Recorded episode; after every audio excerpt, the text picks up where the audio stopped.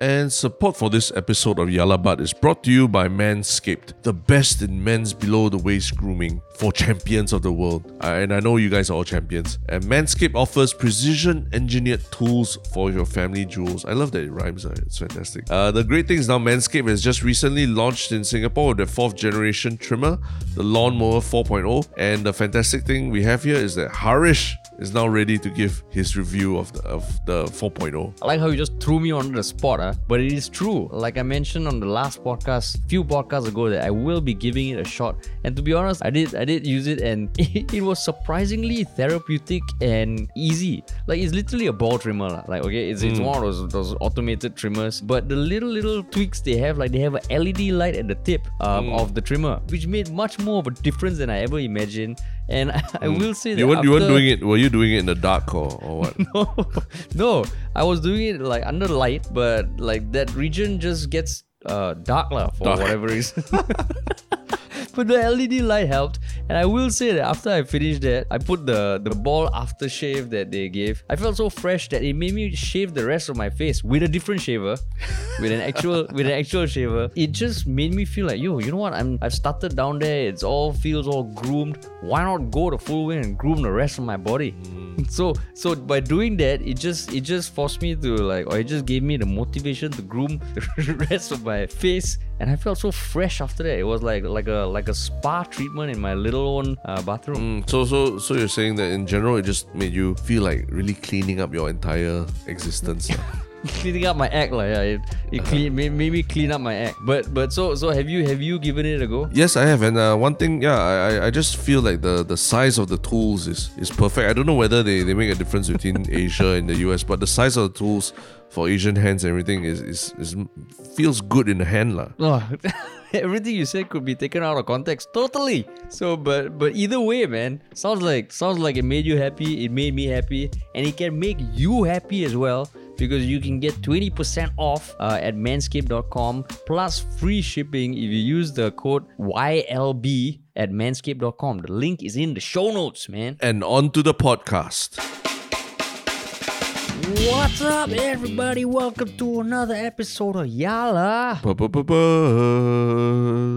Your thrice weekly podcast where we dissect the hottest news with a touch of what, Terrence? Humor. Humor, man. But the yeah. first podcast of the week. How, how was it a Hope you had humorous? good weekend. yeah, was it a humorous weekend for you? A glamorous weekend. Humorous, humorous.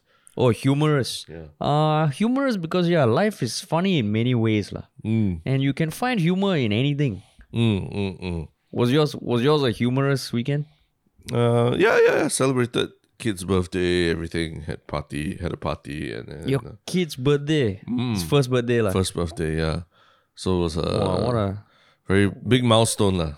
Right to reach one year. yeah. Mm. Exactly. Any any epiphanies or not? I mean, uh, I've I've seen you change over the past year as you've become a dad. Mm. But now, got any new epiphanies or not?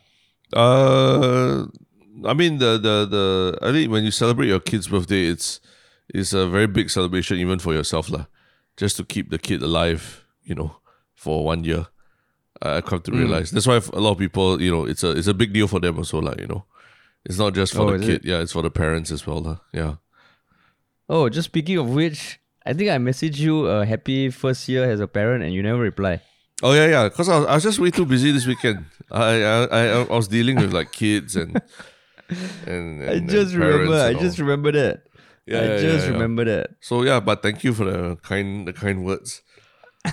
uh yeah, it's uh you you you you you you understand it one day, you know, as they always say. To Hey, don't don't give me this. You'll understand it one day. ah. That's the worst excuse for not replying to a to a well-intentioned message. ah. No, I totally understand why like my friends who are parents like you know don't use WhatsApp as much and all that already lah. Yeah. Mm. Because like uh, it's just it's just there's there's a lot more things to focus on lah. Correct, correct, correct. Literally that you can't use your phone when doing it and stuff lah. Yeah. Okay, okay. I give you a chance. I give Yeah. you a chance. But next birthday cannot already. Next Next, birthday, birthday cannot, yeah, next birthday I'll acknowledge. I'll make sure to acknowledge. Yeah, okay, okay. Better acknowledge basket. Yeah. but yes, the week has started.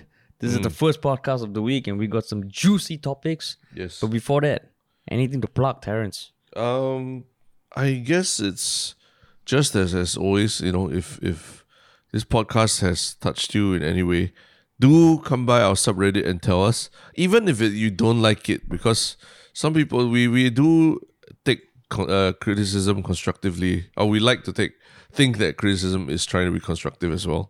So Hmm. there are people who you know create Reddit accounts just to come on our Reddit and then tell us they hated our podcast as well, and that's fine. Yeah, that's cool. That's cool, man. Yeah. Literally over the weekend. Over the weekend. I think I know which comment you're talking Correct, about. So But yeah, yeah. that's cool. but but yeah, but at least they took the effort to come by and say it, lah, right?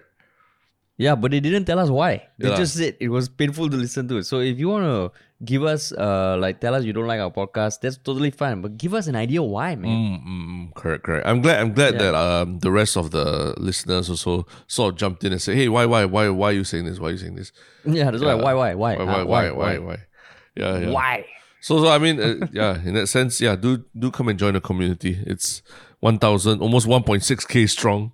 So yeah, it's a good time to join. in. Yeah, that Terrence is going to start losing sleep soon as we near uh, zero in on the thousand six hundred mark, and then he'll make another call for action, call to action uh, for, Yeah, for you listeners. yeah. But yes, the link to our subreddit is in the description. Um, but without further ado, Mm, let's jump into the first topic, man. yes, please. And to present to you a full uh, slate of tabs with the full history of this topic, Mr. Haresh Tilani.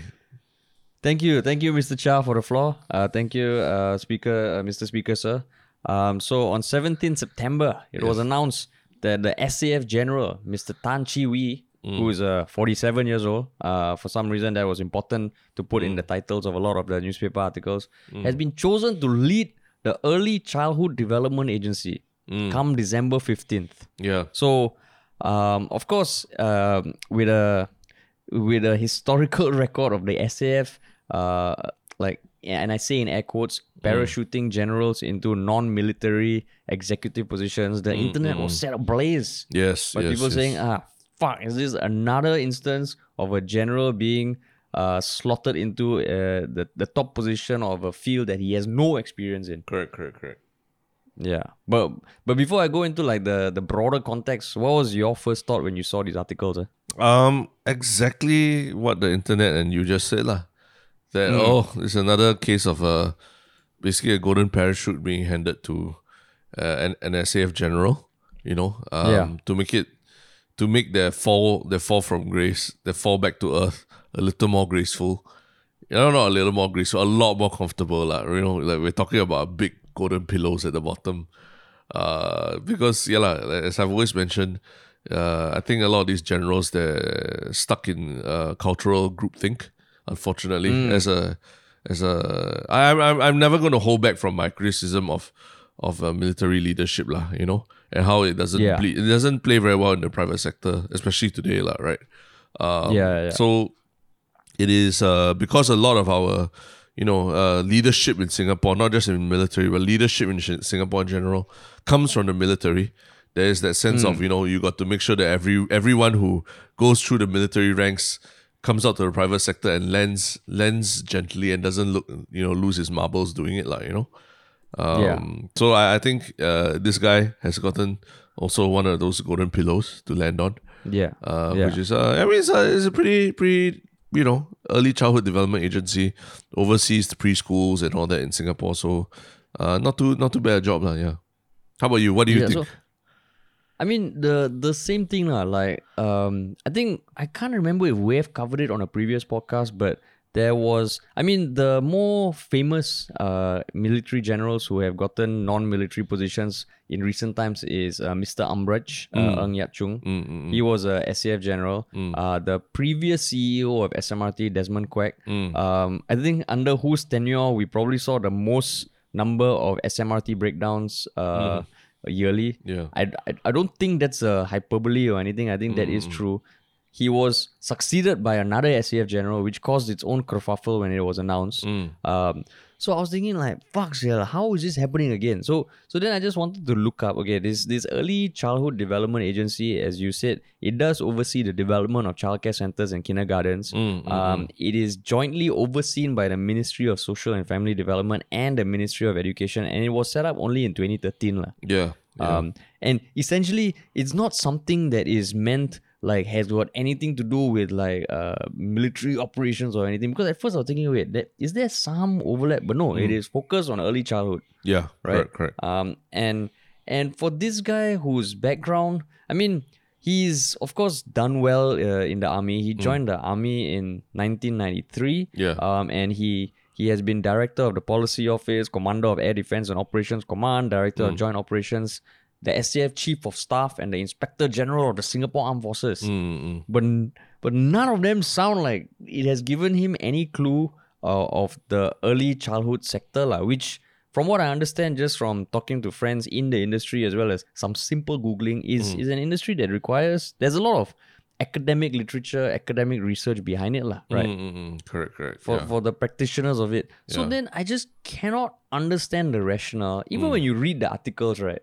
The way they, they said, you know, like um he he was uh, he oversaw efforts to develop the blueprint in the areas of war fighting concepts and organization structures for the next generation of SAF. How does that set him up to be the leader of an agency that's over overseeing early childhood uh, uh, development? lah? Yeah, yeah, correct. lah. Yeah, I mean the you know the the joke going around Reddit is that Ken what he he knows infantry and then now he's dealing with Yeah, infants. So yeah, so that's that's perfectly uh, acceptable as as job experience. Uh. Yeah. But, but but here's the thing. I mean the um, I did look up a little bit into the previous CEO that he's taking over as well. Mm, uh, Jamie Ang, forty four years old. yeah. Uh, her Yeah. previous employment right before taking over as the CEO in 2019 for a two year term was um she was in Ministry of Finance, uh, Yes. I believe, right? So Yeah, um I think she had a short stint at the ECDA while doing her masters in public administration. Uh, so she she's a career civil servant, lah, right? Who got Yeah, sort of also yeah. I, I wouldn't say parachuted, but probably rotated around different departments and ended up as the CEO of this of this thing, lah. So, but why would that make less of a you know ruckus than than an SAF general taking over the position, also without much experience? Um, I mean, I I think it's just because every guy goes through NS. So so you know, like like okay, yeah, her background, as you rightly pointed out, she was a director of physical fiscal policy at the Ministry of Finance. Mm, mm, she mm. has a master's in public management, and not everyone can claim to be have any experience in any of those areas, lah. So I think that mystery of what that entails kind of gives leaders of an organization there some bandwidth to be okay you know probably has some skills that could trans- be transferable. But every guy has been through ns and every guy would have some idea of how the ns operates lah. so when you see the leader of ns I mean, it just feels like what the fuck in NS has anything to do with uh, early childhood, lah. But you say NS, you say NS uh, as a you know non-regular, lah, right? What about the argument that Correct, lah. What about the argument that you know if you spend twenty years in in in the army, it's a very different thing from being there for two years and going back once a year for reservists, lah, right? So maybe there's lah, a lot true, more lah. leadership abilities that they pick up along the way. Yeah, correct, correct. But but I think that that was a that's a different thing, like because you were saying why did the the previous CEOs Uh, taking up the appointment caused less ruckus, like I think I think that's for one. Yep, yep. Um, but but building on your last point about how I mean I've seen some people say uh, on Quora and all argue why this is still better than um any regular Joe or un, like someone from the private sector coming in because yeah if you're a general chances Hmm. are you have a certain credibility of competency lah, Yeah, right yeah. and if you have commanded large organizations you probably understand commanding people at scale you manage budgets in the hundreds of millions of dollars Mm. so there must be some skill there but i know you have a lot to say about that so why don't you take it away mr Terrence chia Uh, no, I try to. I mean, you know, that's the important thing about our podcast, right? We come in with a certain perspective and in a view of things, and I I have never made a secret of how incompetent I think a lot of leadership in SAF is, lah. And, and I've never made it a secret. I always talk about how terrible a lot of them are, as evidenced by you know how Ng Yat Chung, you know, you know, uh, commandeered NOL and now SPH to where it is, and, and still took umbrage at, at people just asking questions, journalists asking questions, surprisingly from a from a media organization. But I tried to look at this from a really like a, a different angle. So I really dug a little bit into uh, Mr. Tan Chee Wee, Tan Chee Wee's background. I'm going to start calling him Mr. I, I think since he's joining the civil service already, uh, stop this general nonsense. Uh.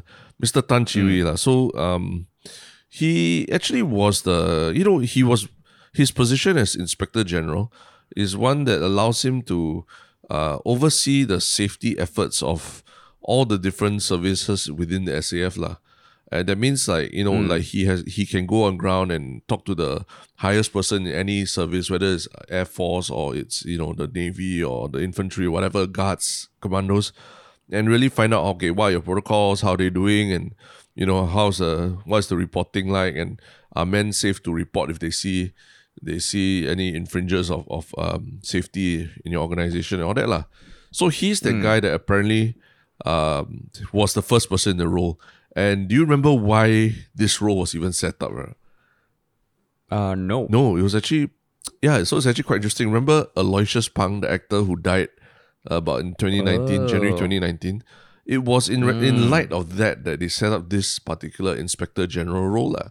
And if you think about uh, take out the the army context of things, this role is kind of like I guess would be a safety audit kind of thing. You know, safety auditor kind of check your safety practices across the entire big organization. lah. So in some sense, right, to give him some little bit of credit, lah, right, he is actually taking up a role that is quite similar to, say, those when you go to a bank, you know, there, there are people who look at risk and risk risk management, right, so so to speak. In, in those Yeah. kind of organizations and see like oh across the whole organization where are the where are the points that we could get in trouble lah, whether legally or, or, whatever so so maybe this guy in some sense you know, he has in the last uh one two years lah built up that experience that that would prepare him for for a, a role in a more civilian so-called civilian organization lah. You know what I mean?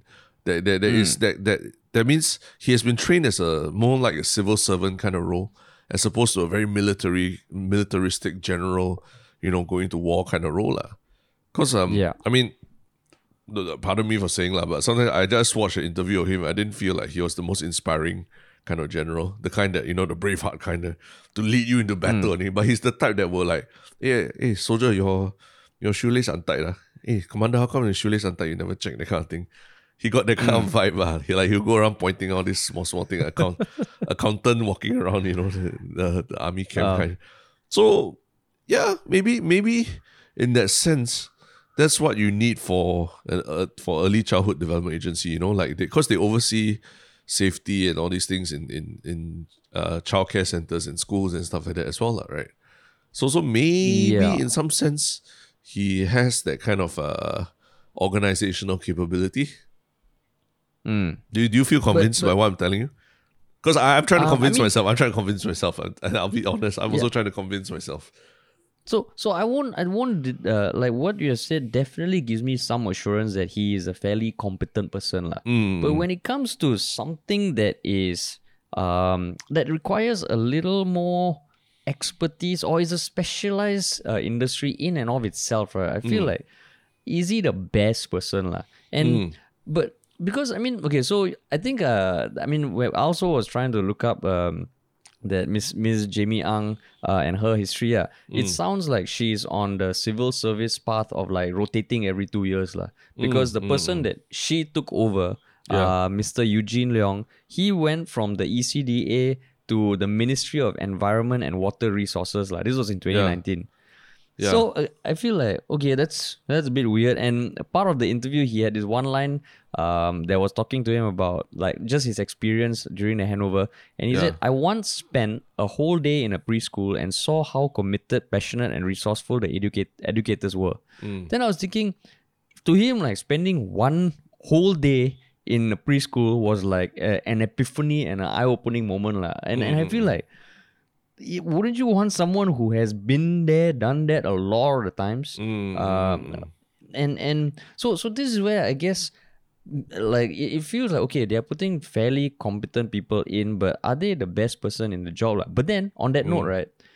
I was just thinking, okay, here we are, like, and gen- the general internet, like, here's one guy who proved himself in at least one area. Because as as as as how you say bureaucratic as the army is. If you make it up to general, you must be quite competent, lah.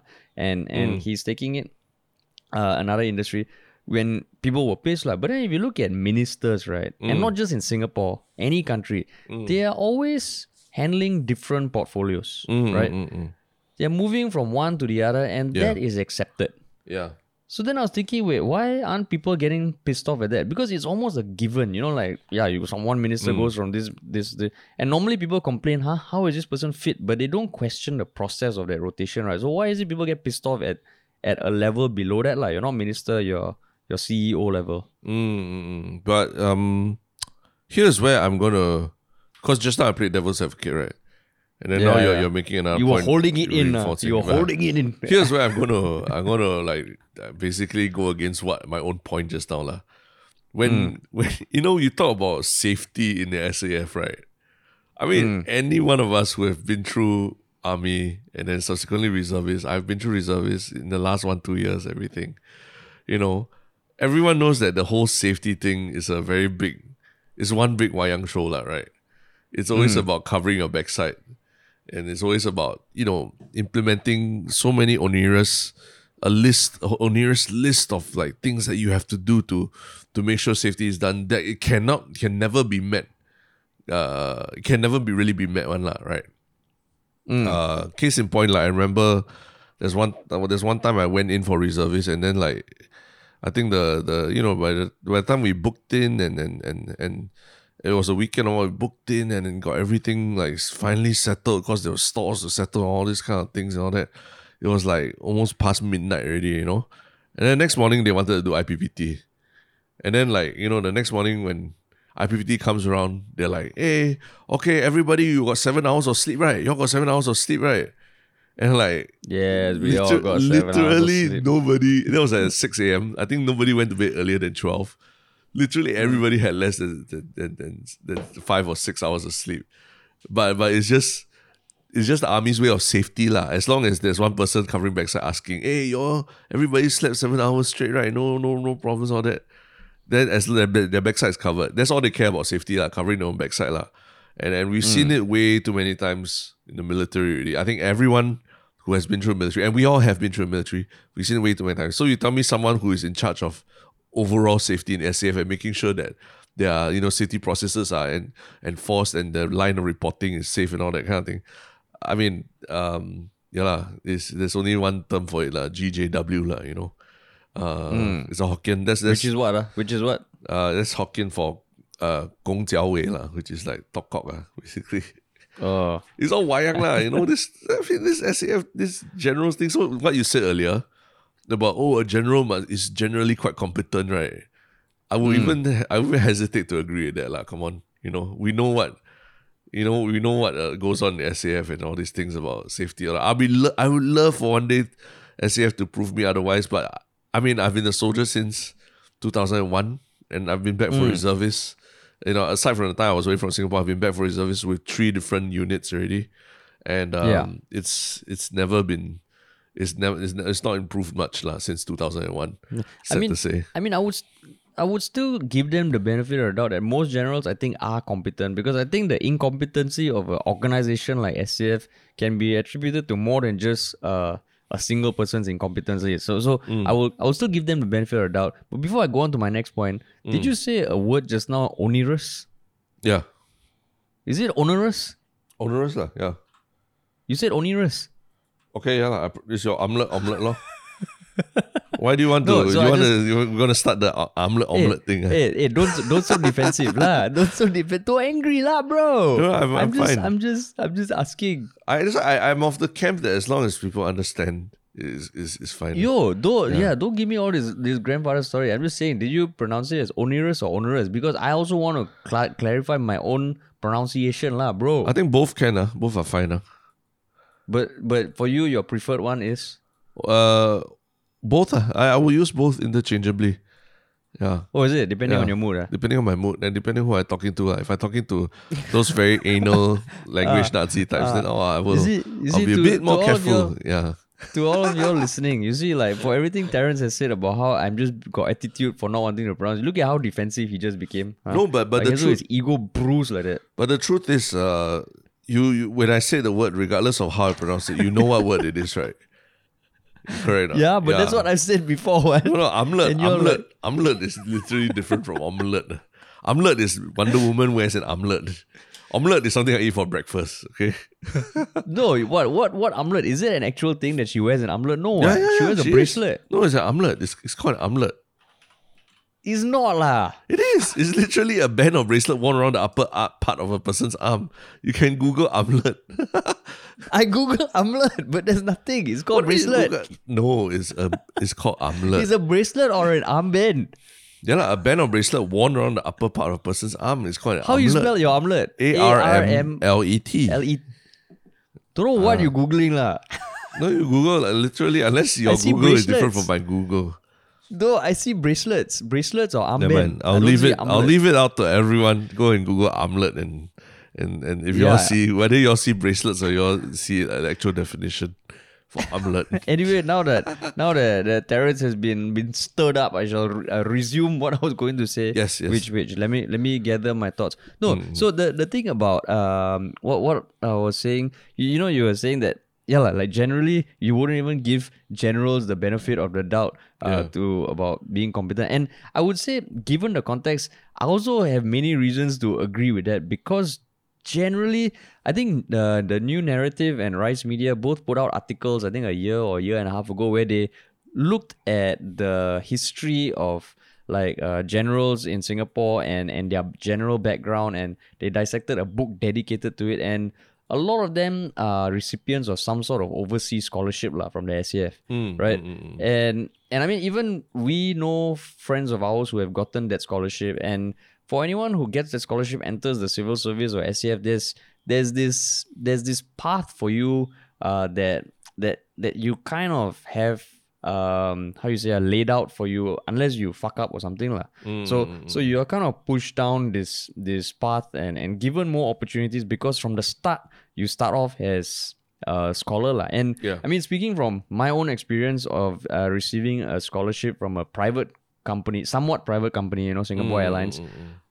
you do start off your employment with um with how, how you say uh, not say more opportunities very explicitly but people know you're scholar so expectations are higher and Mm. and generally unless you fuck it up you you start off with a bit of a head start lah. Mm, mm, Right. Mm. Um, and and even uh, another thing to draw on from my own experience uh, at Singapore Airlines last time was there was an SIA general that was number two at the company when I was there. Mm. Um, he wasn't the CEO; he was the deputy CEO, Yeah. and he was he was well liked. He was um, uh, well respected. But I think what worked in that scenario was that he was given a role that was more operational focus and less about a role that required deep, deep industry knowledge. Mm, mm, mm, and it was almost a, a given that okay like um he like uh, the, the ceo at that point in time had i think 30 35 years experience in aviation. And i could not see anyone from SAF just coming in uh, and i don't think it's it's specific to the aviation industry like i think any industry. So i think in that setting okay you bring in this guy who number two handle more of the operational stuff i think that that one is still fine. So when i when I see them going into the number one position, right, that's where I'm like, no matter how competent you are, right, mm. sometimes your paper credentials or your paper competencies competencies are nowhere as close to having the industry experience, lah. Correct, correct. And and I think that's what puts people off because yeah, you can be smart and all, but if you haven't spent time as a as a someone who worked in early childcare or in an agency, I think you will miss out on a lot of things. Like let's say even for for me and I assume you before we entered the media industry, mm. I would I had very different ideas about what it means to be a filmmaker, a TV producer, an executive producer, a content creator. Mm, And mm. now doing it for like eight, nine years, sometimes I look at the policies for this industry itself. I'm like, how the fuck does that make sense? That makes mm. sense from a policy level, but from a practitioner level, it doesn't make sense. Yeah, yeah. I mean, uh, I think you raised good points, uh, and maybe it's it's. I I- do need to apologize for for not not thinking of that perspective in the sense of like the, let's say you are someone who's who studied and, and, and has worked in early childhood development, lah, right? Or early childhood anything like whether you teach or, or you you administrate administration or anything like that. Um, there, Yeah. there is it's true that there are there, there is a level of um industry knowledge as well as like academic knowledge lah, that that you know the only practitioners will come across lah, right?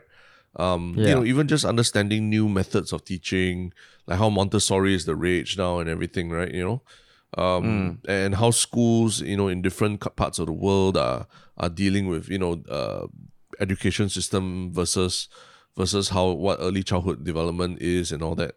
So Yeah. there is actually quite a lot, uh, quite a depth of industry knowledge I think is being uh, foregone here in, in in order to give this general a job, lah, right? Um, Yeah. and that's not good because like like what you said uh, about Desmond Kuek and all these people earlier. I remember now now it comes back to memory that a lot of uh, there were a lot of people working with the SMRT who anonymously were complaining about how there's a lack of uh, knowledge about engineering, about train engineering and all that during his time there, and that's why. And, and why does that matter? That matters because um, when people don't understand the industry well, they, they, but they're in charge of budgets, they're in charge of allocating budgets, resources, and things like that um yeah lah, a lot of times you get this kind of top down uh, management that they just give you a number thinking that you this is it but they don't know what the reality is on the ground lah. and it, Yeah. and it boils down to little like we got no budget for a certain you know one item or two items that were necessary to keep the trains running then the train breaks down and whose fault is it lah, right so Yeah. yeah, actually, the the more the more we talk about this, the more the more even more convinced I am that that again we are you know just down that road like trying to find trying to fit square pegs into to round holes, uh, which is like trying to squeeze these generals into civil service jobs, which they are not really prepared for, lah. Yeah, exactly. And and I mean like even the the just now you know I brought up how we generally are okay with ministers having different portfolios and all but I think being a minister and the CEO of a company that needs to carry out the policy are two very very different things. Right? Like like what you said like for Desmond Kuek to be in SMRT even like you can imagine any organization where you are uh, that you are running it really helps to understand the industry through and through. Ideally, you have experience from the bottom because how else you going to understand the problems of the people uh, below you, like? And of course, there you can make a case. You know, like you can you can uh, try and articulate the problem. But I think having industry knowledge definitely helps. And I think when I saw those question uh, like those points being debated on Quora and Reddit, I'm like, yeah, but ministers are yeah they, they are very different. They they really deal with policy. Maybe even that is not the best thing for people to rotate from one cabinet to to uh, on one portfolio to another. Like just because it's done there doesn't mean it happens at every level below that. Like because if that if that is uh, true, then you it should apply all the way down the hierarchy, right? But beyond a certain point, you can't just get people to rotate in different vocations because they are generally competent, lah. Yeah. I mean the one big thing we forget about the military is is the style of management there as well, lah, right? Uh, even mm. as a minister, you I mean maybe your department or what you can you can get buy-in by screaming at people, lah, right? You know, then mm, people mm, got no choice, they just got to do it. But outside of your department, you go and scream at people and stomp your feet and demand this and demand that. People are gonna just shut the door in your face, lah, right? Or, or do a lot of things to Yeah. sabotage you. Uh. Uh, so I'm talking about ministers. Private sector don't even need to say lah. You gotta be you gotta be ready to be slapped and then still smile and say yes sir, yes sir, three bags full, and then that's how you Yeah. succeed in the private sector lah, right? Um, Yeah. Actu- Where's where's generals? I mean, there's for a long time. I don't know from maybe the time they are colonels or lieutenant colonels or even captains or what already. You're, you're pretty much like I mean yeah like, there is a bit of management upwards, but everyone else below you, you don't really have to worry that much about you know inspiring them or or, or, or, you know making sure they don't they don't quit on you or just like sabotage your career path or anything like that lah, right? Uh, Yeah. Because you know, at the end of the day, a lot of people you command are also conscripts. They have no choice. You know, they either Yeah, they they do shit for you or they go to jail. That's the that's literally the option you have, lah, right? Whereas like in the Yeah. private sector or your ministers or whatever, you kind of still need to talk to people. You need to get their buy-in. You need to convince them. You need to follow up with them. You need to ask, keep asking questions if you don't get what you're getting and all that, lah, right? Yeah, yeah, exactly. Yeah. So so And- in in that sense, generals are shielded from from what real world uh, work is, lah. Yeah, and I mean, just now you said they need to scream and shout. Actually, technically, if you're a general, you just point to your shoulder or point to your chest, the rank. How is yeah. anyone below you going to argue? Yeah, you don't even need to scream and shut the shout. fuck up, man. Yeah, yeah, yeah. So, so that's why that's why I feel like yeah, lah, the uh, it's it's it's it's unfortunate because I mean you know you know in the U.S. and everything right, you see a lot of these um ex generals and you know people who are in high positions in the military, they get pretty plum roles in you know private equity. Because they they know they have contacts in the defense industries, all right, and those are huge industries and all that lah. Whereas in Singapore, I don't know, don't hear that much of it, that kind of thing lah. Not not as much lah, right? Where where Yeah. um a general, you know, enters the private sector and joins like a big uh financial firm or private equity firm or stuff like that lah. Do we? Yeah, exactly. We And don't, right? Uh, I mean, I, I don't I don't think so because um yeah I think for various reasons uh, like I think having networks to the U.S. defense is really a huge enough Mm, that's market big. Yeah, for that's big. Yeah. yeah for investors to really value that. Like, and if you're a U.S. military general, chances are you have been on the cusp of life and death Mm. or in some high stress position. Real high think- stress. uh, yeah. Yeah, real ops. Real ops. real ops like in Afghanistan and I don't know what and like fuck man you have to be competent lah you know like like uh, and I think that one is like fuck man you don't fuck around with that lah Yeah. whether or not they would go do well in the private sector I think is a whole different argument but the general competency and general belief that okay when time when push comes to shove right this guy is gonna pull through I think that's there lah Yeah. but Whereas you don't get is the like, wow. feeling. You don't get the feeling of leadership. Singapore, in Singapore is SAF, like, wow, maybe you got like BPT goal or, or, or three degrees or something. lah. And I mean, like, not to say we are belittling their credentials. I think we are just pointing out what everyone is thinking is that Yeah. it hey, feels generals. like they are. Generals, you're not perfect either, man. You're not perfect. No one's yeah, perfect. you're not perfect, man. Yeah. Nobody's perfect. Yeah. You take off your lapels, man yeah. and take then out and then lapels confront. So so that's where what was helpful on those Reddit and Quora Quora, Quora threads was I saw some uh, real life recruiters or uh, working at headhunting firms uh, who routinely get C level suite executives and they said yeah competency is one thing but industry knowledge is fucking important. Mm. So even they don't recruit just based on competency. So how can um, it be a government mandate to do that lah? So so that's why I guess if anyone has has specific thoughts or if you work in the army or recruitment or even in early childhood, uh, we would love to hear from you, man. Yeah, yeah, yeah. You know, yeah, so I mean, I, I don't know lah. I, I think those there there are definitely people who are you know generally not we keep using the word generally generally, Generally. quite quite competent lah, right? Uh, and Yeah. and they would also be pretty good in the private sector.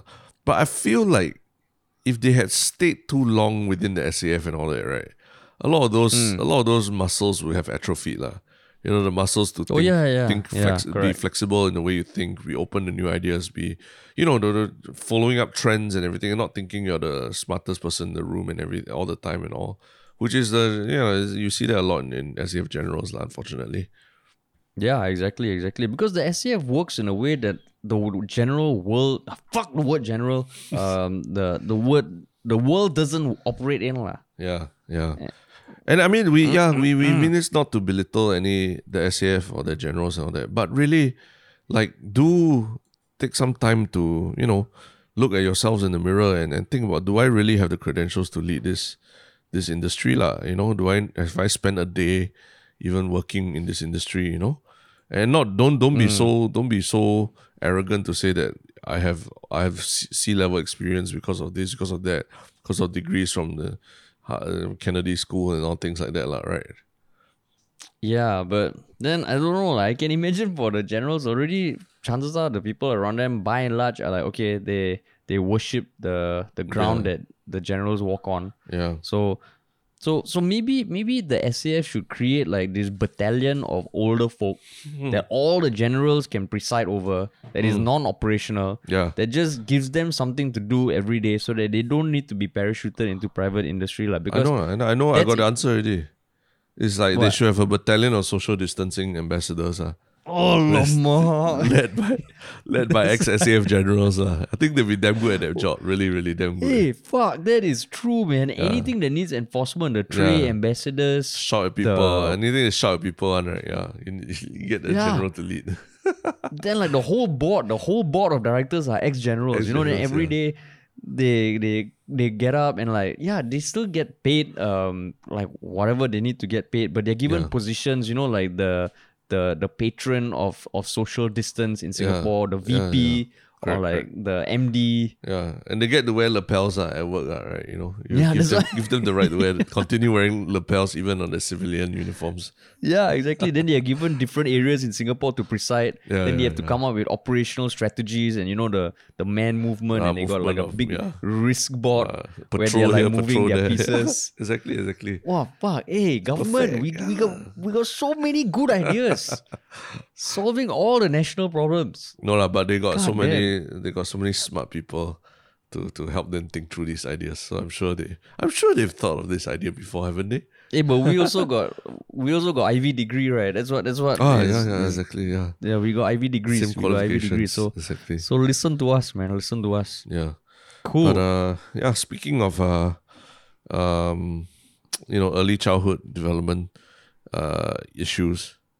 Uh, this this next story is also about uh, you know, some people who are trying to uh build a business around early child around around childhood training and development as well, right? Mm. And what is this goofy story? this goofy story is that um, sometime this morning, September 20th, uh, there was some pictures floating online of of people dressed up as clowns loitering around primary schools. lah. Um, and I think even Tao Nan issued a formal uh, notice saying that okay, we have these these people walking around schools, uh, apparently asking chil- the students to follow them in exchange for a thousand dollars or something. Oh, really? And I saw it. Yeah, uh, that was what I think um, alarmed parents lah. Yeah. Um, and and I saw that in in some WhatsApp groups that I was in. Mm, Then uh mid of midday today, it came out that okay, it was just a viral marketing stunt by Speech Academy Asia, Mm, mm, that's right. which is a uh, uh, an early childhood uh I guess training center for speech lah. Mm, mm, yeah. Yeah, so so like when you first, how do you first catch wind of this these things? eh? Uh, I think it was going around on WhatsApp. Like friends were So sharing. you saw it in WhatsApp also lah. Yeah, yeah, I saw it on WhatsApp. People were like sharing a photo of the clown and things Mm. like that. lor. Yeah. How about you? And uh yeah, same thing lah. And literally in in one WhatsApp group that my friends were in, they were saying, "What the fuck's going on? What the fuck's going on?" And I did. My first thought was like, "Please tell me it's not for some video or TikTok or something like." Because Yeah. from uh, like a few years ago, one of the trends on YouTube was that kind of public pranks and all that. Like, and I mean, we have done our fair share as well, but Yeah. we made it a point to never do videos that kind of ex- like made people fearful or or played on them just being freaked out at a given situation. lah. So in this case, I was like, please, please, please, please, please tell me it's not uh, something like that. And unfortunately, it is something like that. lah. Mm, mm, mm. So yeah, we're talking about a clown who's uh got face paint, wearing a hat, but the rest of him is just dressed like any other regular Joe, lah, right? And just you know Yeah, like jeans exactly. and a plaid shirt and and just wearing sneakers and just just like loitering like that. If if if you could say any in the way he's standing, just loitering outside the gates of the school. So that is really creepy. Not just because he's a clown, but also just in terms of older, uh, you know, uh, adult and everything, approaching kids and and asking them to do something is a bit, yeah, it's a bit strange lah. Cause, cause yeah, yeah. Just to give a bit of context, even when we are doing pranks and all that, approaching under 18s was always a very tricky proposition, right? Because um yeah, because after that you would want to get the signatures to appear in the video, and but they can't legally sign sign those rights and everything away, lah, right? Um, they would need to get a guardian or a parent involved. So I just try to think what the end game for them would be like in terms of this this so called prank. Let's say it wasn't really a scary thing. Let's say it was a it was a meant to be a funny thing as well. What what what would what do you think they were trying to achieve uh, here? I mean, I guess they were just trying to do something uh viral like that people got uh, talking about, and then once it gets enough buzz online, reveal that hey, hey, we are behind it. Blah, I don't know, blah, but blah, what which what, is what do you think is the prank? Like, oh, you mean Like, as literally they were was- discussing, Yeah. as they were discussing, let's put a bunch of clowns around school Yeah. uh, and all that lah. Um, I think, wow, I I I don't know, Sia, because it's not even there's like this doesn't seem like there's some big message or Hmm. try attempt at being like subtle or like uh, Hmm. slipping in some sort of social message there or something lah. okay, I, I At- mean, uh, At if first, I, if I take a stab at it, what I Yeah. think is uh, it goes something along the lines of uh, yeah lah, uh, a clown comes up to a kid, but the clown is not able to talk and just keeps gesturing for the kid to follow him, you know, and then the kid follows him and then oh, it turns out it's a surprise. You get a thousand dollars in vouchers or something like that to to to you know for a speech academy Asia lah, right?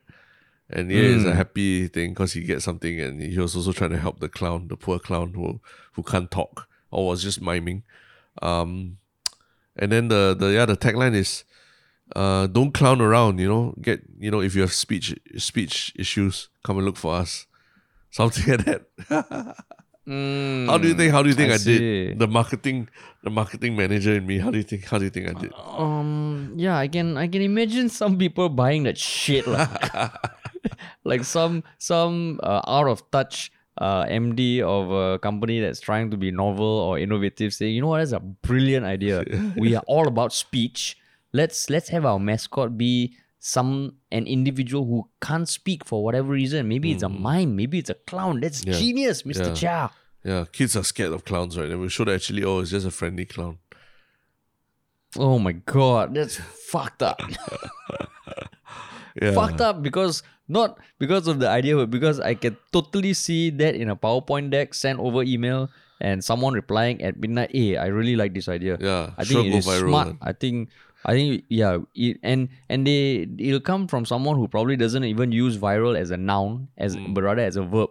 You know, oh no, as not using it as a as an adjective, but an actually a verb like which uh, a, fuck a noun, which is what we have heard. You know, this will be a viral. Yeah. You know, Yeah. it won't go viral. It will be a viral. Yeah, and and and someone who probably isn't in touch with uh social media organically, lah. Like they don't actually watch or follow stuff themselves because you know, like what you said, you know, 2016, 2017, I think was the height of of uh, YouTube pranks and all that, right? Uh, and then there were even yeah YouTubers in Singapore who were doing things like Pontianak prank, you know, where they hide in a tunnel and then as a crying Pontianak and then run and chase after people who walk past and all that, lah, right? So um I we we've always felt that ethically those those were were problematic because like you know what if the person had some heart condition and and all that and, and you have to um you know like like like general tan uh, Tan Chee Wee would tell you you have to think of all the worst case scenarios that could happen lah, when you're talking about Yeah. safety and all lah. and yeah lah, you just you just need one unlucky thing to happen and and and yeah lah, your your your whole prank it becomes much darker than what it was supposed to be lor.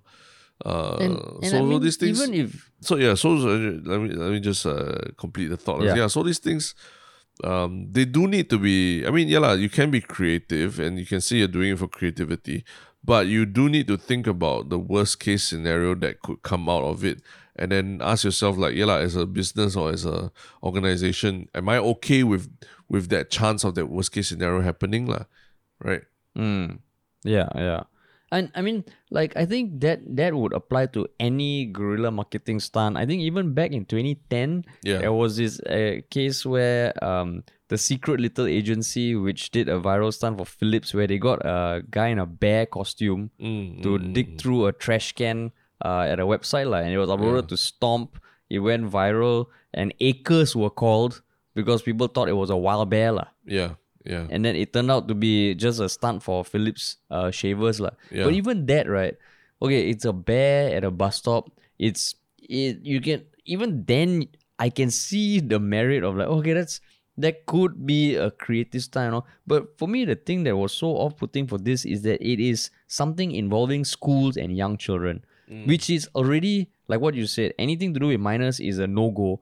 But mm. off the back of that horrible incident from a few months ago that involved young kids, mm. um, where I don't know. I just have images of like you know when, when they were when they said the kids were kind of being chased by journalists outside the school, and it mm. just felt like yo the area outside the school is almost like like sacred like Don't fucking do anything there. We have young kids there, and for this agency to plan this, it's just so ignorant. It blows my fucking mind, man. Mm, mm, mm.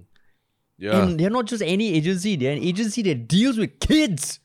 yeah, yeah, yeah. Especially when we're talking about primary school kids, right? Yeah. Who, yeah, they're defenseless against uh, an adult and everything. lah. Um, Yeah, how how does that make would you trust like okay, you as a parent, right? You see a company doing that that offers services to enrich kids' speech uh, skills. Like seeing this, would it affect your perception of whether or not your you would send your kid there? Oh, definitely, yeah, definitely. Because the other thing about it is that if you go, if you see the apology uh message right on Facebook from Speech Academy Asia, um, I mean, just reading it, I spot quite a number of grammatical errors already. So I'm like, hmm, if this Speech Academy? Asia, yeah, if it's meant for to to help improve my kids' speech, I assume in English, lah, right? Since there's an English name and all that yeah, yeah. yeah, the fact that the whoever it is doing the marketing or the boss himself who oversaw this post doesn't have the best grammar in English makes me very No, but it- suspicious. It's speech. Wa. What they say is we teach your kids how to read and talk, not write. They they will come out writing fuck shit, but they will speak it. They will speak it very well. Yeah, but you also need to use the correct grammar in speaking, right? Then people I mean, take me for example. I spell omelette the way anyone spells omelette, but apparently I pronounce it incorrectly lah. So this is the ob- the opposite. They will teach you how to say omelette, but you omelette. They will teach you how to say omelette, but you would spell it as in omelette. Yeah, and that's not that that's make not sense? good. One. That's not good. One. Yeah, Right. exactly. It's not good. It's not good. So yeah, it's terrible. lah. So why why would you send your kids there after you see this as well? Fucking Yeah. terrible, man. So in every way, like um, as as the people behind it, the people who approved it, it just sounds so dumb that it blows my mind. Like, what was the end goal? Mm, I mean, of course, now people are talking about Speech Academy Asia and all, but not in a good way, lah. Yeah, yeah. So I mean, yeah lah. It's a yeah unfortunate marketing stunt lah. I would say, Yeah, man. to say the least. Yeah, it was just like, why the fuck would you do that? Yeah. But anything else to add about that topic? Uh, Wow, oh, I mean, early childhood, huh, today. yeah, it's all about childhood. lah. I mean, uh, there, there, there's also the we, we didn't touch on it, but the the idea of using clowns also is a bit outdated. I feel Mm, correct, clowns. I mean, even McDonald's, I, I think, has distanced itself from Ronald McDonald in recent years or so. You know, because of you know, there's clowns being used as horror. Uh, horror characters like it and all that. It's it's it's, it's kind of strange to be using clowns, uh, if anything. No, but that's where I think maybe the clown as a horror thing, right, is for the for almost like the boomer or older generation because that whole that whole thing has been. I think the last It movie came out also like five six years ago, but you don't hear kids saying they're scared of clowns as much as they used to lah. No, what, the last It like movie- lah. The last It movie was not five or six years ago. ah. It was in uh, twenty. Uh, It was more recent. ah. It was First more one recent, was first one was twenty seventeen. Chapter two was Oh. twenty nineteen. Chapter two was twenty ah. Oh nineteen. shit! Twenty so it's literally one two years ago only. Yeah. yeah. Mm, clowns. God damn it. Yeah. So it, it is still quite creepy, lah. I would say. I mean, some people in the comments are like, uh, they should have completed the the prank by having the having the promoter inside the drain also, lah. Eh. Be No, but so this is where this is where I would just love to understand how that idea came about, like at Speech Academy Asia. Yeah, yeah, yeah. Yeah, it just blows my mind. Blows my mind. we'll and I'll see. also be interested to know how whether they get more sign-ups now because the maybe some parents are like, hey, what is this Speech Academy Asia? they they are innovative, uh. they are innovative, you know, they had such a good idea. Yeah, that'll be that. I I Hmm. would also, yeah, I also like to wonder what's going on in those parents' minds also. Yes, yeah. Yeah. Yes, yeah. But But anyway, yes. uh, Are we ready for our our next segment? from talking about early childhood, let's yeah, let's talk about the best comments since the last podcast, right? Or your, your I Hmm. mean, not not say best, but uh, well, what caught your eye, lah, right? Yeah, what caught my what caught my eye? Like, would, would you like to go first? Um, I mean the, I think the the one that I really felt was interesting based on our last podcast with the Yale NUS student Ethel was uh fly like fly like a wind um fly like a wind from a, about a day ago who explains Yeah. that that he or she actually graduated from the faculty of arts and social sciences uh, with a degree in history about seven or eight years ago lah. So for this person, Yale NUS was- announced during their time in NUS, and um, Fly Like Wind goes on to describe that. Um, yeah, they were also they felt that it was um, they felt that like the long story short, they felt that Yale NUS being set up was a a layer of elitist segregation. And uh, it felt like the Faculty of Arts and Social Sciences seemed to be relegated to a second tier arts faculty, while Yale is like the gifted program. So so that's the comment lah, basically. Uh, and and I thought that was yeah you know really interesting because uh you know we talk about Yale NUS students, we talk about University Scholars Program students, but we never talk about the rest of NUS. What does the rest of NUS students uh, think about the program lah, right? Um, Yeah. Because I, I mean I've also been in touch with like a, a, uh, uh, someone who was from the University Scholars Program thing also, and they also say yeah lah, I think their side also is uh, quite affected by this merger. Uh, and, and Yeah, but- you know, uh, we do, but we don't even hear that perspective that much. But yeah, even less so the the the, the other NUS students, lah, right? That is true. ah. Mm, so so I mean, these kind of things are. I mean, I I- I think it's great that these perspectives come come up. I, I mean, I really hope like the yeah, like we also hear from other NUS students or even the Yale NUS uh, community as well. Can can you know talk a little bit about this? Like, is there this perceived uh, view that Yale NUS is like the gifted program within NUS, lah, right?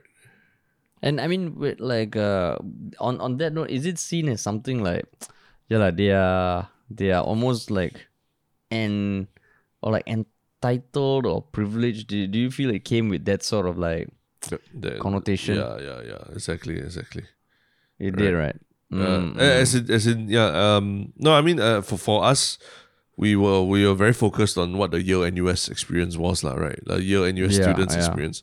But uh, yeah, we haven't ourselves uh, really asked about how about the rest of NUS? What do they think, lah, right?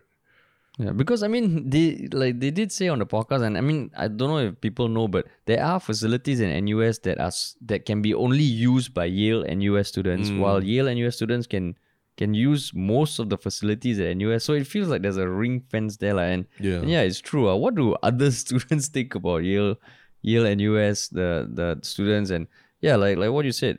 You, it did the new college involves both Yale NUS and USP, but you rarely see the perspectives of USP students in the news or even being talked about. Correct, correct, correct. Yeah. So yeah. Interesting, huh? And what is your one short comment?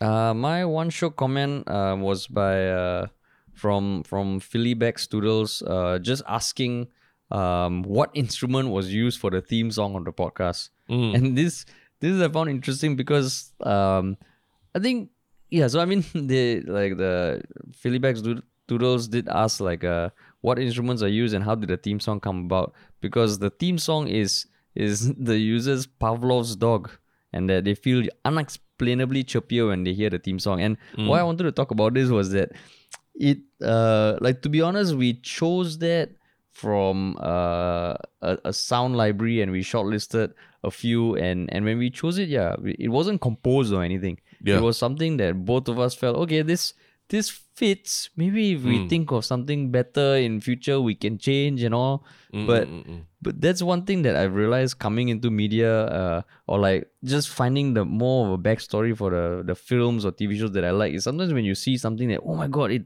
how did they think of that? Sometimes it is just they tried it and it worked and it's more serendipitous almost or that there's something something romantic about the idea of of it coming up organically as opposed to being composed with a specific purpose in mind lah. Mm, so what you're saying is that uh yeah lah, it was just uh something that we were just trying out and then it, it stuck and, and we just ran with it lah, right?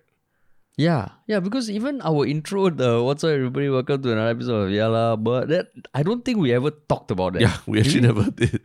we just we just like oh okay let's just do how we would how we would imagine it do, doing it lah. Yeah.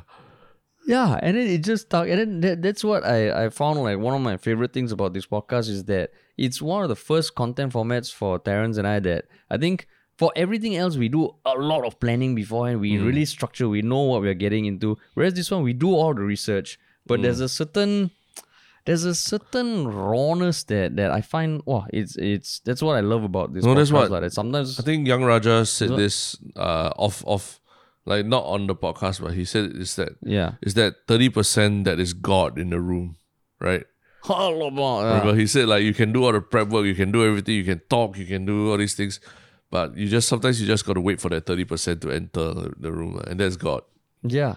Yeah. And and the context of him saying that also was, was something very interesting because I asked him how does how does he make beats and how does he make songs. He said previously he used to write a lot and then go mm. in and be anxious, but now he's at the stage where he will prep, but he goes in with an open mind and he lets the magic happen. Then I was like, oh mm. fuck, that is so cool. It's really like what you see in the movies. You know, you come, the producer lays down a beat, Yeah. and he's like, oh yeah, I feel this, I feel this.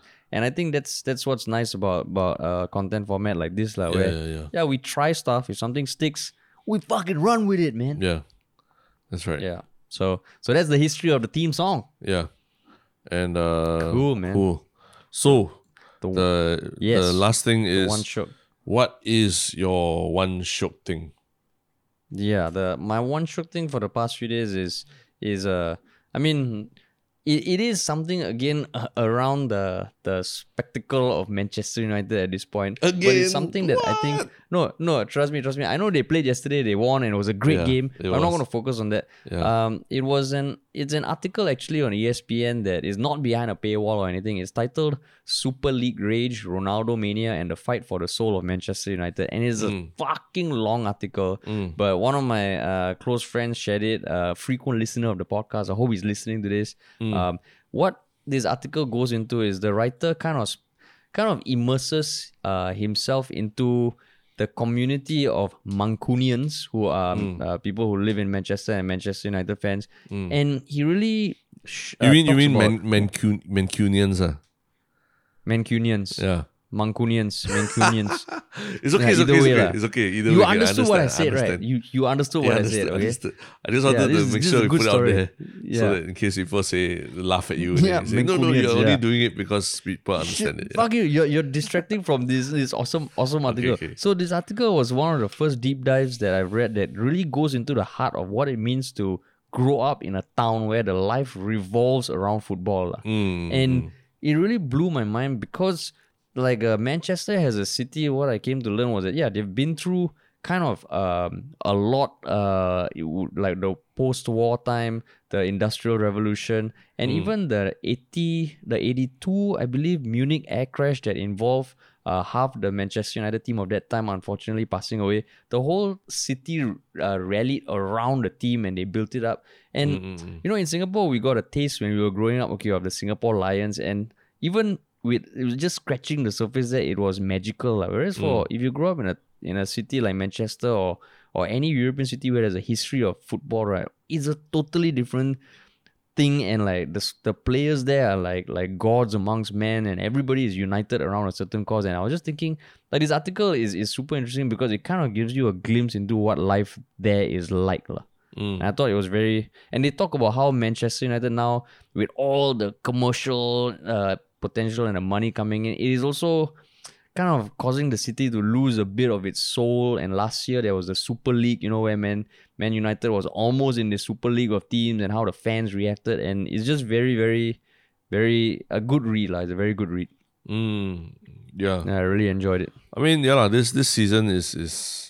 I, I feel like every just because Ronaldo's back and all, like Manchester United Yeah, is man. fun to watch. Uh, yeah, Ooh, yeah, it's fun to watch. It's yeah, fun yeah, to watch. yeah. So even yesterday's game was pretty exciting and all. Uh, yeah. It was great, man. Yeah. Yeah. But what is your one shiok thing? Um, I mean, I wouldn't really describe. I mean, it's something that really over the whole weekend, my mind, my headspace was dominated by lah. Um, so I can't, I can't say it's a one shiok thing because it's a very sad, very tragic, uh, event also. But because, um, because there's so much buzz about it, people talking about it, that I feel almost like uh, I, I just need to share it with with people as well, lah, you know. uh, and that's the the current ongoing true crime case of um, the the formerly missing uh, woman Gabby Petito. Um, so what happened was this: there was this uh, couple, uh, Gabby Mm. Petito and her and her fiance Brian Laundrie, who set out on a on a cross cross uh, country trip in the U.S. from Florida all the way to the northwest of the U.S., the West Coast area, uh, in a van, lah, right? And then they were they were they're both very young and and very uh, you know very uh, internet savvy, and also they were documenting the trip via Instagram, via Instagram stories, via pictures, and also they were starting a YouTube channel, you know, called Nomadic Statik, uh, that um that was that on on YouTube lah.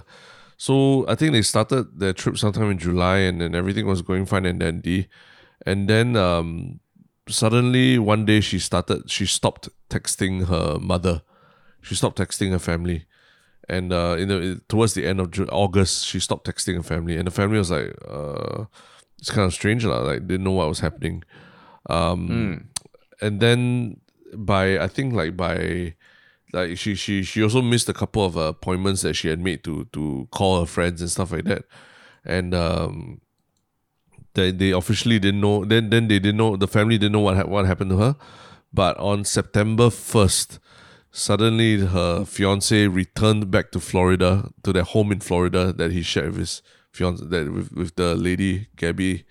Uh, Brian Laundrie returned home, driving the van alone. So he returned home alone from their from their road trip lah. And um and when the family and and the first thing he did was to go and hire an attorney and tell the attorney to say that he's not gonna he he he's not gonna cooperate and say anything. Uh. And so basically he was taking his Fifth Amendment, which is the I think the right to remain silent, lah, right? Um so everyone is freaking out like what the hell is going on? Like the daughter's uncontactable, she's missing. Um yeah, and then ten days later the family officially uh, you know, uh, filed a police report for for their missing daughter, lah. Um, and and uh, yeah, this this this so so there's a couple of I mean it sounds like just any other missing persons case, but there's a couple of things that really that really have riveted like the a lot of uh, people in the US about this case, lah. I think um, for me personally, one thing is that the they the the lady seems to have gone missing in the place that I went to for my last trip out of Singapore before COVID happened. That was like it was the exact same national park and everything like Grand Teton National Oh Park. shit. Yeah, I said I went there in winter lah. Now now it's summer, but it's in the middle of a desert and everything also. So if someone, you know, is is abandoned or lost out there, it's a it's a pretty shitty situation. You could get killed by a bear. Literally, you could get killed by a bear lah. Right. Um. So that's one thing. Uh, I think for a lot of people, because this couple, their their lives on Instagram and YouTube just look so picture perfect and they were, you know, living hashtag the van life lah, which in recent years has become very popular on YouTube as well, where young people, you know, ditch their corporate lives and everything to to just live out of a van and travel across the country and go to different places and make videos and and and document their trips and everything lah. So so it's um it's almost like you can follow their their trips, uh, the what everything that was going on their trip in a in a very on social media lah, right? Um, And I think the third reason why this is also interesting is because um, on August 12th, uh, somebody called 911, the police in the US, and, and said that this couple was, there was this couple in the campsite in, in, you know, quarreling over something, and then they drove off together, and it looks like it got violent and all that. lah. And um, yeah, so what happened was that someone called the police, then the police chased after them, stopped them, and there is the full body cam footage of of what was going on between the couple lah, uh, when they got when they got pulled over by the police. And um, turns out that, that yeah, there were some mental health issues or so lor, plaguing the, the both the, the guy and the girl. And uh, they you know, the, the police couldn't find anything to charge them with. So long story short, they they they, they asked them a lot of questions and then they, they let them go at the end. But yeah, that was uh basically two weeks before the girl was later found missing. lah. Um so it's just a very I mean all this is all coming together to to be like uh you know a lot of the people were on the internet were speculating what the hell is going on why is the why is the guy you know remaining silent. He's you know he's he's he's obviously guilty, and where's the body and everything, and then yeah lah. So so this case was riveting the nation for the past like, I think seventy two for uh you know seventy two hours or something. But uh, just Yeah. just this morning at six a.m. they the police report they have found a body that matches the the lady's body uh in Wyoming lah. So uh now the, the the question is where is where is the guy lah? The guy the guy apparently has has uh, has also left home and he's missing right now. Um, he claimed he was going to go for a hike, but but but yeah, no one knows where he is, and they're trying to track him down. So so uh, this is this is it's not a one shiok thing because it obviously is very sad, but there's actually like a lot of people on Reddit and everything who are following this case very closely and all the clues and everything. You know the the crazy thing is that a lot of people have come forward with like with like uh little little uh, tidbits of information, and one was even like someone even managed to pull out dash cam footage of themselves driving through a national park.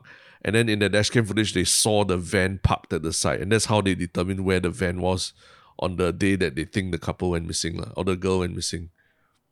Mm. wow. Yeah, yeah. So, so a lot So of people are like still, trying it's doing still a lot of things. developing lah. It's still developing lah. Developing because now the guy is missing. Uh, I mean the and the fam his his own family, the guy's family, and not the girl's family. The guy's family also refuses to really say say anything to the police also lah.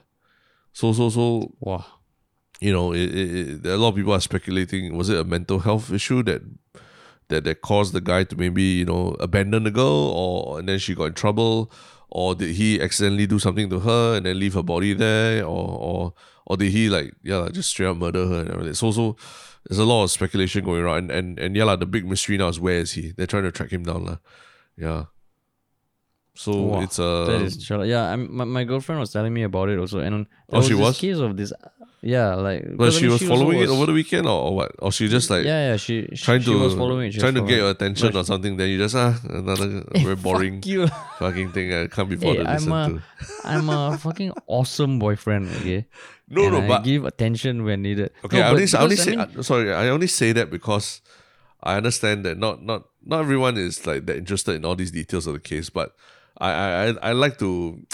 Like when all there are all these different clues and everything, I'll admit I, I I do get attracted to like piece trying to piece things together and figure out what is going on lah. Yeah. I mean, she was she was just uh, very saddened by it because I think she had been following them before this. Are you kidding? Really? Yeah, yeah, yeah. She told me about it. She she knew of them, and to see it unravel like this was fucking like I cannot imagine if it's someone I I I follow or not religiously, but but just following to the extent that oh you know there's this couple doing this and seems like they have an interesting life and all that and so yeah so she knew the context of of them beforehand. Oh, she she she, was following them as as an influ- as influencers or something. Uh. Yeah, lah, as as like as like content creators, not not like very like hardcore, but she Uh. knew of them. She knew they were post uh, like um uh living the van life lah. Mm, yeah, Yeah, yeah, and she yeah. also told me there was a another couple whose bodies Yeah. were found, right? Yeah, but they, they, they found that it was unrelated. lah. That one was like Oh, uh, totally unrelated. lah. unrelated. That was a, just a guy with a shotgun who was trying to harass the women and everything. lah. Wow, yeah, yeah, lah. yeah. But but yeah, so I mean, uh, yeah, it's just fucking tragic, man. And like, it's just it's just eerily like uh, a bit too real time for me, lah. What, what do you mean by too real time for you? It's like it's it's happening and i mean i will i, I don't think i will be following the case uh in in detail but i i just want to know what happened at the end of it lah. No, but what do you mean too real time for you? I'm trying to understand what you mean. like it's happening it's happening now and like it's just very unset like i find it very unsettling like it's a difference between me watching a, a true crime documentary you know or something that happened like years ago or even months ago but now it's happening right now and i'm like Ugh. but it's like you. I mean, it's like watching something live, lah. Like like you know. Yeah lah but fuck lah like something watching something live that is enjoyable is different from this lah Oh, okay, okay, okay. So so oh, it's just too. Yeah. You get you get queasy and all that, like and all the details. I mean, yeah, it, it just I find it wow, like it's it's uh, it, I find I yeah, I don't I wouldn't say queasy, but I feel like ugh, there's something inside me like ugh, that's that's so sad and like yeah lah. no, no. I'm trying to I'm ask not a because stone because like you. No, no, because I think uh, a lot of people are almost treating it almost a bit like like a big, you know, murder mystery kind of thing as a game, as opposed to the fact that yeah, it's a very very tragic story. I, I think I, I I personally think it's a very tragic uh situation where two people who who you know whose mental health isn't in the best place uh go on a road trip together and actually what is a very dangerous kind of terrain like you know where where, Yeah. where where if something happens you don't you can't get help easily because because I was there yeah before COVID I, I I totally experienced that lah where it was like you can be driving for hours and not see another car throughout the whole period lah for of driving ah. yeah so so it. Yeah, is then you better- pretty pretty scary ah, yeah You you better reiterate that this is not your one shiok thing because you you uh you are threading a line, man. it is a it is a one interesting thing lah. but I wouldn't say it's a shiok thing lah. Yeah, correct. Mm, Yeah, yeah, yeah. But but Yeah, I, I I've been I've been trying to be as, as respectful as possible to the whole process lah. But there are a lot of people inundating that social media of the of the guy with like you know you are a killer. Where are you and everything lah. You know. Mm. Yeah. Crazy. Yeah, but I'm sure there will be developments in the coming days. Yes, yes, yes. I'm sure. But but yeah, what what a note to end the podcast on. I mean, mine's we had we had generals, we had clowns, and yeah lah. So it's it's one of those like more a bit more variety in the episode lah. We had Ronaldo, and then yeah lah. You know, yes, thank you for the variety, Terrence. but yeah, but yeah, thank you all for listening. As always, uh, please share your thoughts in our subreddit. The link is in the show notes. mm, mm. and And we will talk to y'all soon. okay.